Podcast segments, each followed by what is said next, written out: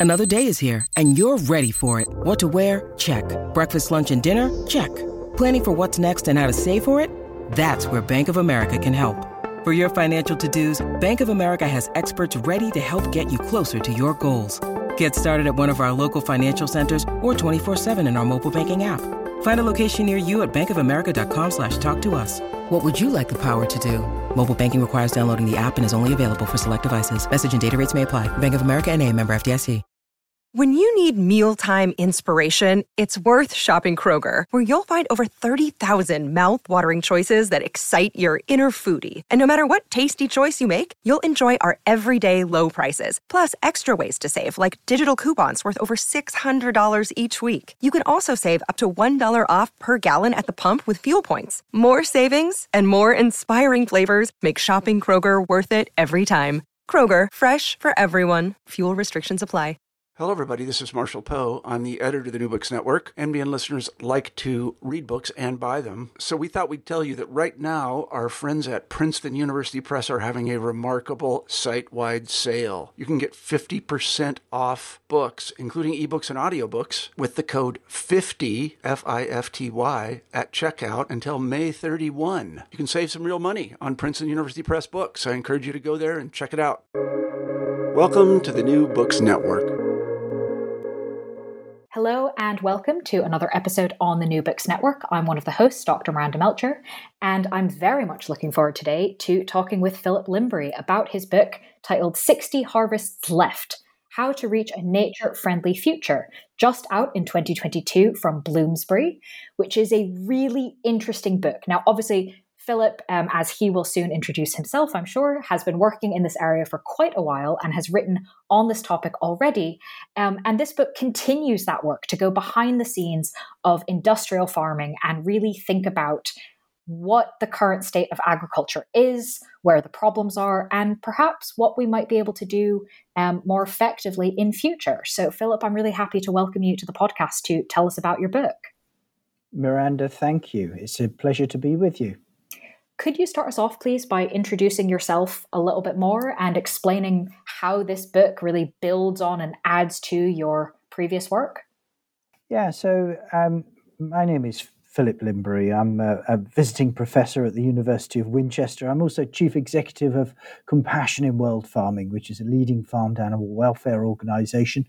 Um, we operate uh, on four continents uh, across the across the world, uh, based in the UK, uh, working across uh, the EU, uh, with offices also in the US, China, and Africa.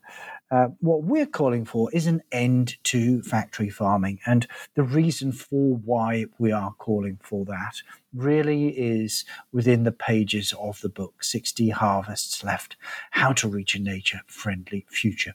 Because factory farming is not only the biggest cause of animal cruelty on the planet. It is also a major driver of wildlife uh, declines and is a, implicit in the climate and nature emergencies that we are now facing as uh, as a as a species, um, as a as a, a planet uh, full of species, uh, and to and to tackle this existential threat, we really do need to see transformation of the food system and what 60 harvests left tells us is two things. One, time is running out.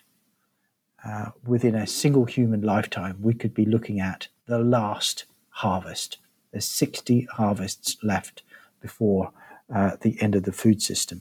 And two, uh, the actual solutions to what can feel an overwhelming problem are readily at hand. Uh, they are they are beautiful, compassionate, life affirming solutions. Uh, so, uh, so, wonderful, in fact, that it makes you wonder why we're not doing them anyway. Mm. Well, hopefully, we can um, outline more of the problem and hopefully get to some of those um, solutions that maybe we can implement more widely through the course of the interview. Um, but to start off, obviously, with the problem. So, could you maybe help us understand a bit more, um, perhaps with some of the examples that are in the book, um, why industrial agriculture is such a big contributor to climate issues?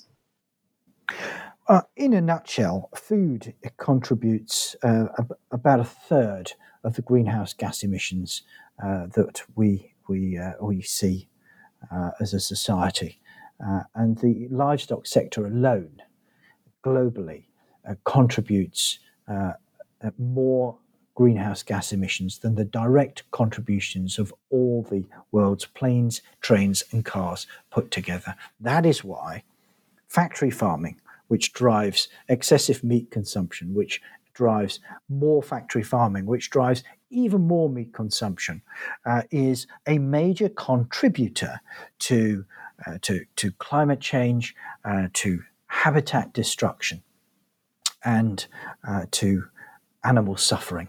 Because on factory farms, uh, farmed animals are caged, crammed, and confined and kept in uh, conditions that can be described as of utter deprivation for their entire lives. It's no way to treat living, breathing, sentient creatures that can feel pain and suffer. And if we allow them to can feel a, a, a sense of joy, um, it's no way to treat the natural world, which after all is our life support system. And it's no way uh, to address the impending climate emergency. So that is why factory farming needs to end. Mm. Thank you for explaining that um, powerfully and succinctly at the same time. How did we end up in this place? Where, when, and how did industrial agriculture get to this point? Well, industrial agriculture really came to the fore, really started to take off 70 years ago, just after the Second World War. And as I document in my book, you can trace the beginnings of factory farming to the Dust Bowl era of, uh, of the, the, the US, uh, the US Midwest. Uh, and in the Dust Bowl era, um, uh, we, we, we saw uh, uh, we saw settlers uh, on the western frontier, the midwestern frontier, um, ploughing up vast tracts of rich prairie, which brought about uh, big harvests, bumper harvests, uh, and that supply and demand then kicked in. Oversupply of the market of, of uh, agricultural goods meant that the prices fell and the prices fell to a point where they affected, uh, where they impacted uh, markets and contributed to the, the Wall Street crash of 1929. And uh, what happened was smallholders, uh, homesteaders, desperate now in need of income, were finding that their crops were only uh, were only now fetching half the price. So when your goods are pre- fetching half the price, what do you do?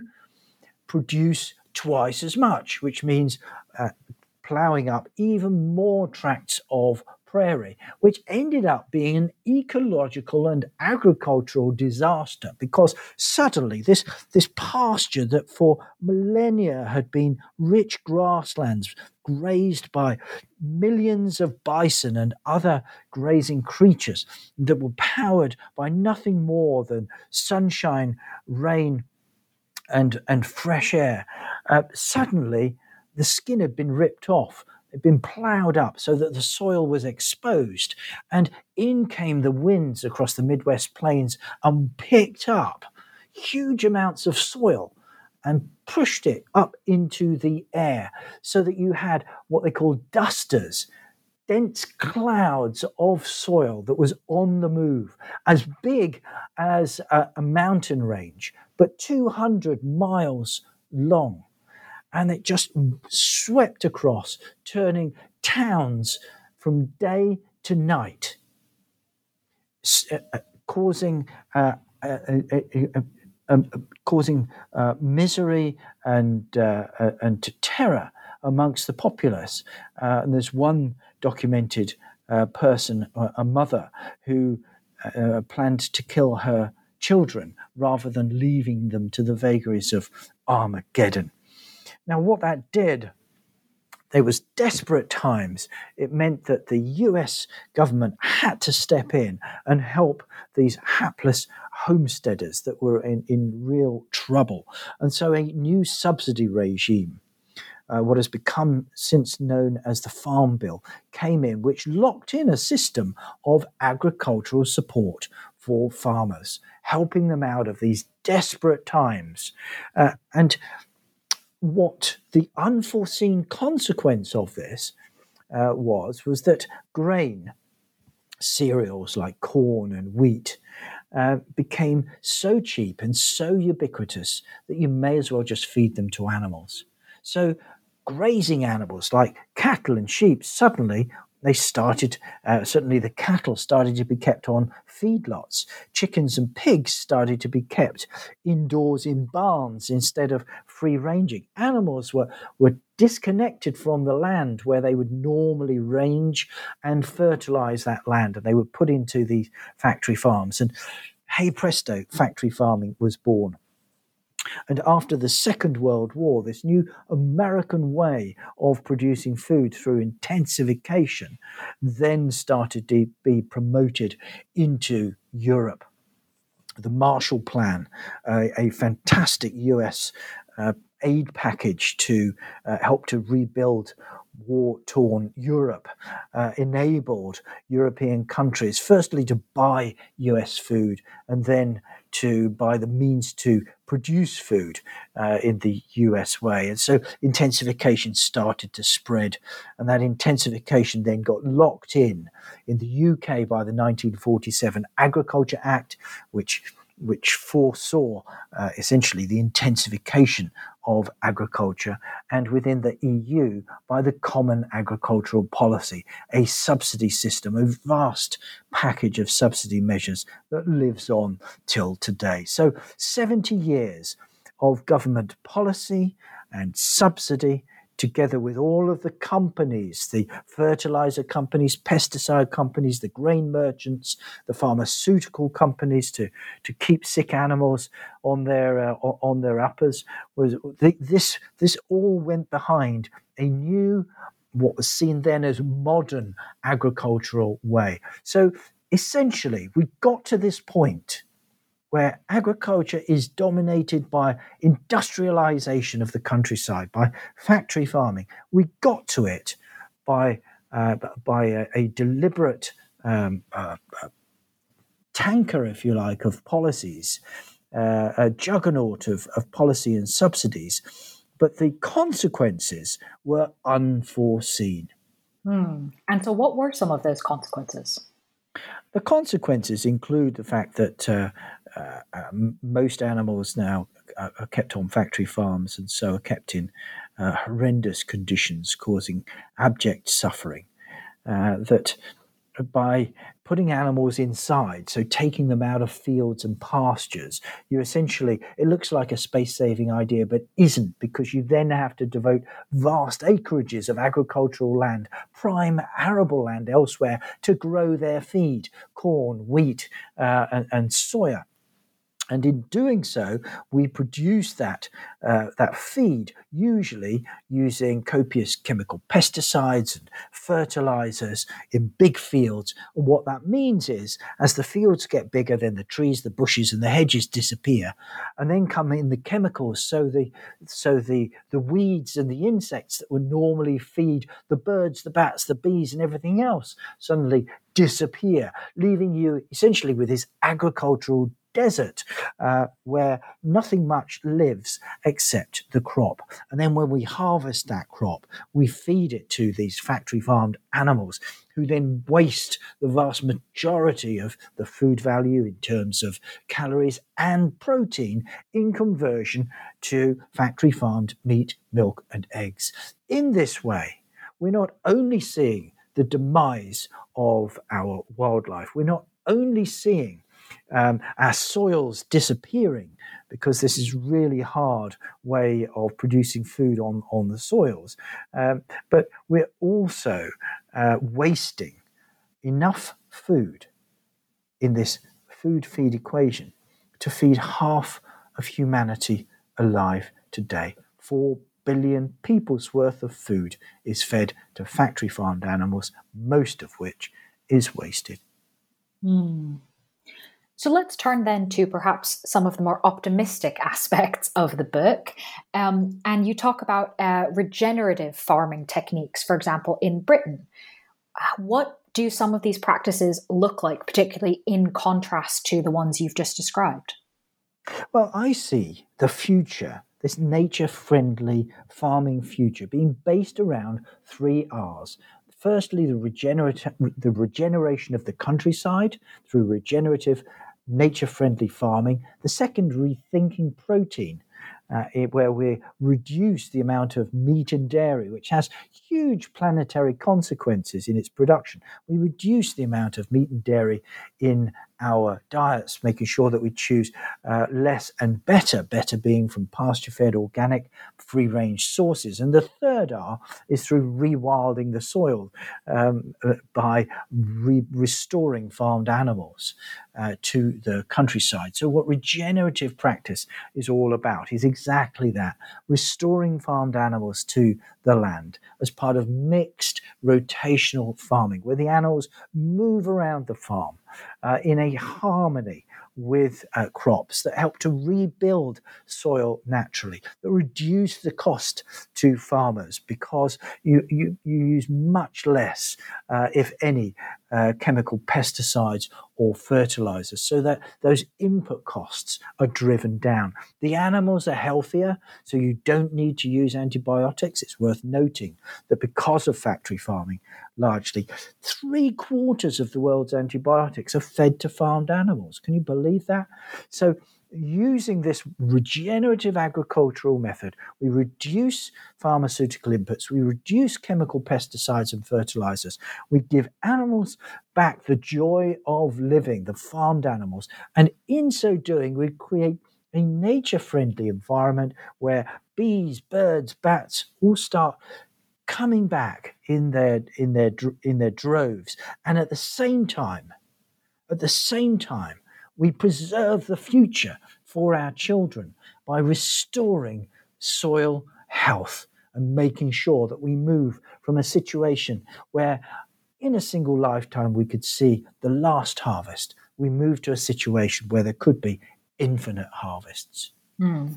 i'd love to um, talk about a few of those things you've mentioned in more detail um, because obviously the stakes are quite immense, um, but the potential is as well. So I was wondering if you could tell us maybe um, a particular example or more about um, soil regeneration in particular and how that can be done in this kind of context. Well, what happens is that by having, I mean, I guess the best example that I can give you is a fantastic farm called White Oak Pastures in Georgia, USA. It's run by uh, a pioneer called Will Harris.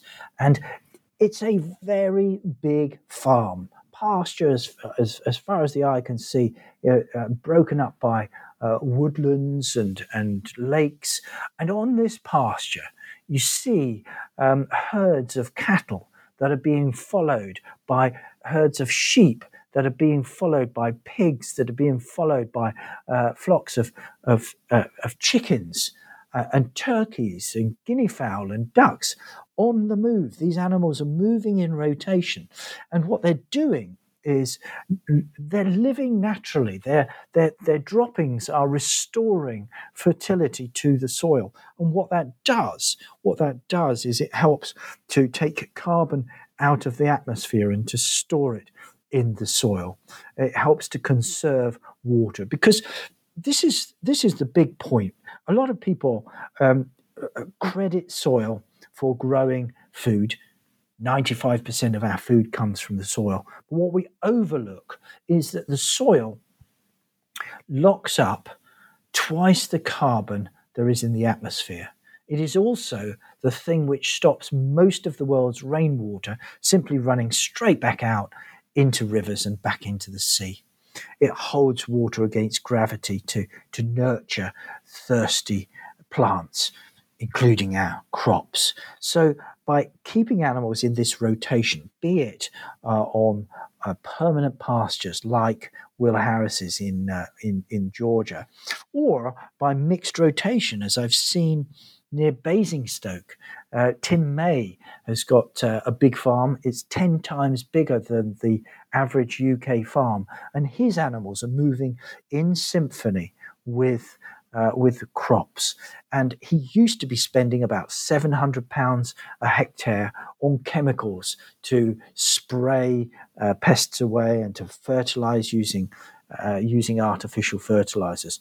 Why did he give it up? Why did he give up all that chemical use? Because it didn't matter how much invested in more chemicals, his yields were decreasing because his soil was tired. So he brought back farmed animals, brought back rotation, put away the chemicals, and in so doing, uh, restored his soil back to health. Now, that's what we need to do on a national and an international, on a global basis, if we are to create a sustainable future for animals, people, and the planet. Mm. Could you, um, one of the other things that you mentioned in um, the idea of kind of the whole ecosystem of regenerative farming is, of course, bees, which are hugely, hugely important um, to a variety of things. And I was wondering if you could maybe tell us a bit more about how bees can be brought back, especially at scale. Yeah, bees are really important because a third of our uh, food worldwide relies on the pollination of creatures like bees. So if they were to go, a lot of our food would go. Uh, and uh, how do we bring them back at, at scale? Well, uh, some fantastic uh, farmers, Mark and Paul Hayward in Suffolk, have been working this out um, themselves. They, are pig farmers. Uh, they keep their farm, their, their, their pigs outdoors in uh, fantastic free range uh, and outdoor conditions. Uh, and I've been there um, several times now. I'm always impressed by what I see, but I'm even more impressed now because they've not only got the pigs outdoors, but they've also um, got uh, bees coming back aplenty. Because what they've worked out is that by interspersing their their their pigs or their crops with essentially um, football pitches of uh, of wild flowers of of uh, pollinator friendly uh, uh, flowers, they can work out how to bring back a million bees. So if they can tell you if you want 5 million bees on your farm, 10 million bees, or just 1 million, how to bring that number back by planting these tracts of bee friendly uh, wild flowers uh, in rotation with your crops. And there, uh, I think we introduce new concept. We've talked about rewilding of the soil by bringing uh, farmed animals back and restoring the ecosystem under the underfoot uh, and and restoring soil fertility in that way. But what we're talking about with the bees is renaturing, where you, you're you're looking at your farm and thinking, well, actually, eighty five percent, roughly speaking, of your farm uh, can be producing food. But you've got to also remember that there are going to be nooks and crannies, there are going to be field edges and corners, fields that are too small to be reworked, or they're going to be hillsides that really shouldn't be planted. And those are the areas where you can target with these bee friendly uh, uh, uh, packages of uh, of wild flowers and bring nature back. And it's not just bees, of course. You'll be bringing back birds. You'll be bringing back soil health in a fantastic symbiosis. Hmm. Thank you for explaining um, that. And I, I, particularly want to pick up on the point of kind of um, land being different, right? All land is not just flat and perfectly arable. There are the corners and the hills and all sorts of things. Um, and of course, there's also land with a lot of water. And obviously, in England, um, the fens of eastern England are traditionally kind of one of these areas that have been impacted quite a lot by human activity and kind of changes of land. So I was wondering if you could tell us a little bit about kind of efforts um, in that area for that kind of land and how um, regenerative and protective efforts are going. Well, the fens, of course, is one of the great bread baskets of of Britain. Uh, but as it stands, they are in trouble. the soil is depleting at, at quite a rate to the point where the, the soils on the fens, certainly the black fenland soil, which is so super rich, could be gone in uh, 30 to 40 years. That's not just me saying that. Um, scientific assessments, it's uh, practical farmer assessments. It's also Michael Gove when he was the uh, DEFRA Secretary of State uh, so you know, there's a, a, lot of weight behind this. So it's desperate times on on the fens, and two initiatives are going on out there. One is to try and restore nature to uh, to, to the fens. So the Great Fen Project, which is about bringing back that sort of rewilded habitat, if you like. But the other is by bringing regenerative agriculture to the Fenland landscape. And here, a company called G Fresh, uh, which uh, is run by uh, John Shropshire and his family, what they've done is they've introduced this rotational mixed style of farming, where whereby in the past they've had only crops. Uh, and produced in monocultures, in single crop uh, tracts, what they've done is they've started to reintroduce grazing animals, sheep, and, and rotating those sheep. And they're hoping to bring cattle, they're hoping to bring uh, chickens, and rotating them around the farm to help rebuild the soils uh, and to help, help stop the, the, the Fenland soil decline that, frankly, is threatening uh, one of Britain's best food production areas. Hmm. So, in a lot of senses, what you've just described to us um, makes a lot of sense, right? There's a clear problem. There are some solutions that are working. Um, and yet, we don't, at least currently, see these farming practices being taken up at, as you said, the national or the global level. So, why do farmers stick with um, the more sort of traditional farming and what, why aren't what, what's getting in the way of farmers more taking on these regenerative practices? I think a big part of the problem is that intensive agricultural practices are so heavily entrenched. They've been put there through 70 years of government policy and subsidy. They've been reinforced by the teachings of every agricultural college and institution in the land. They've been locked in by the the companies that are set to benefit uh, by supplying farmers with with pesticides and with uh, artificial fertilizers and with grain feeding uh, and with uh, pharmaceuticals and with machinery. All of these things are going to reinforce the intensive way. And so it's difficult for farmers. And remember that the average age of, of farmers, a bit like me, uh, my average, I'm, I'm, I'm in that average age band, it's about 57 years old. And when you get to 57, you're pretty stuck in your ways. Um, so it, it's not farmers' fault that we are where we are, but it is going to take a big uh, a, a big dose of leadership from government, from corporations, from, from the UN, from farming bodies to get behind this new way and to get behind it whilst there's still time to make a difference. So, what are the kind of top things, I suppose, that you would want to see um, at a global or UN level? The main thing that we want to see is to end factory farming, to end the industrial production of animals uh, and, and crops, and to move to a regenerative, nature friendly way of producing food, coupled with a reduction in the reliance on meat heavy diets, which are bad for our health, bad for the, the, the planet, uh, and lock in uh, factory farming. The other thing that I'd like to see is uh, is a real seriousness about rewilding the soil. And here, I would say, let's bring back the elephant.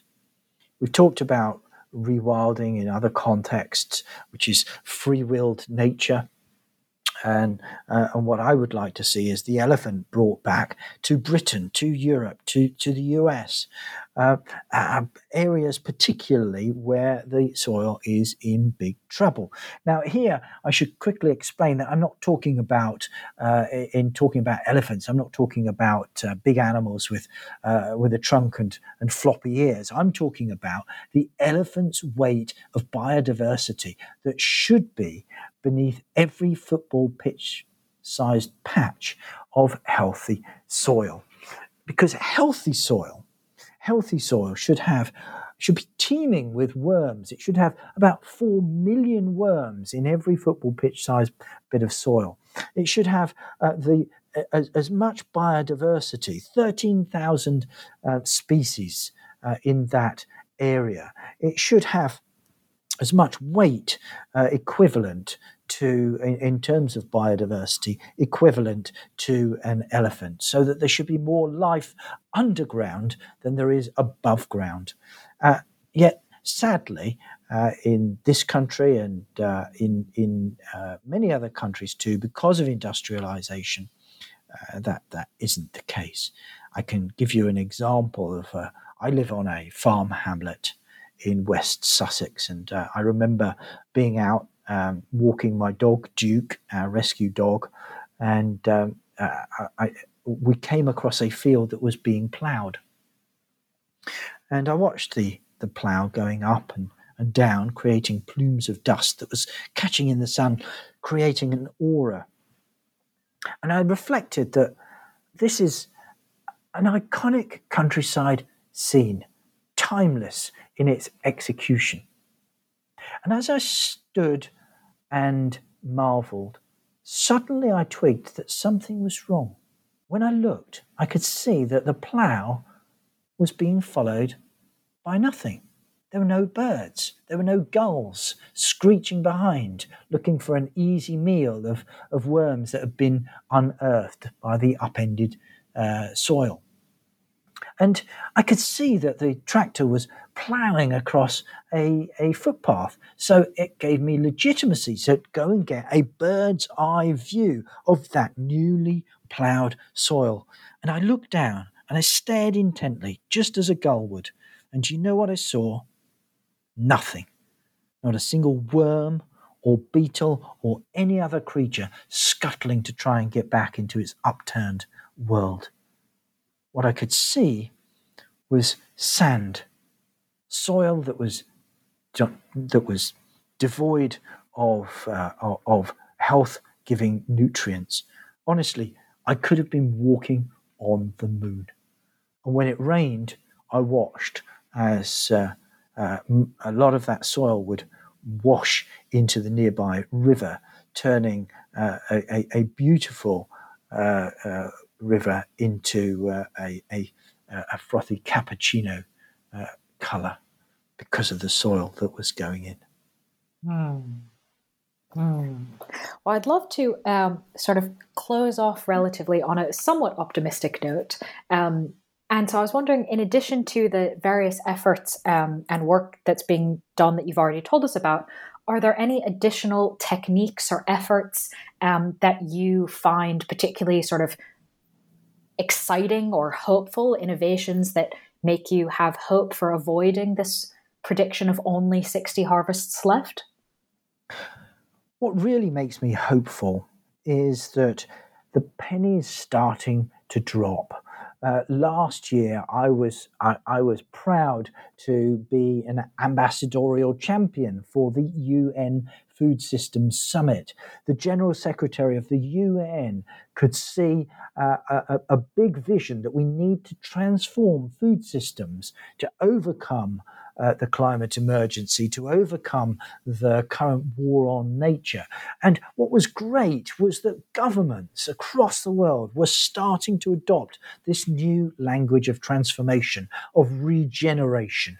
And this is so, so important that we embrace the beauty of bringing nature back to our farms, of putting away those chemicals and those cages, of allowing animals to experience the joy of life. In this way, we have those beautiful, life affirming, magical ways of producing better food, better food, and a better future for us all. So, how can we all get involved in this? By using the power of our plate. And we have power three times a day by choosing to eat more plants and less meat, making sure that any meat and dairy we do eat comes from better production, life affirming production. Uh, so, from pasture fed, free range, or organic uh, farming uh, in this country is uh, the way to go. Thank you for um, ending us off with that. I think that that's, um, in a lot of ways, a very good encapsulation of the book. Um, on the one hand, making clear the stakes and just how big the problem is and explaining how we got there, um, but also showing a lot of different ways that there are room for excitement, there's cool innovations happening, um, and that there is very much a potential way forward. So, thank you very much for sharing um, your insights with us, um, giving us sort of an insight into your work and, of course, into the book as well, which, as a reminder to listeners, is titled 60 Harvests Left How to Reach a Nature Friendly Future, um, just out from Bloomsbury in 2022. So, Philip Lymbery, thank you so much for being with us on the podcast. Pleasure. Thank you so much.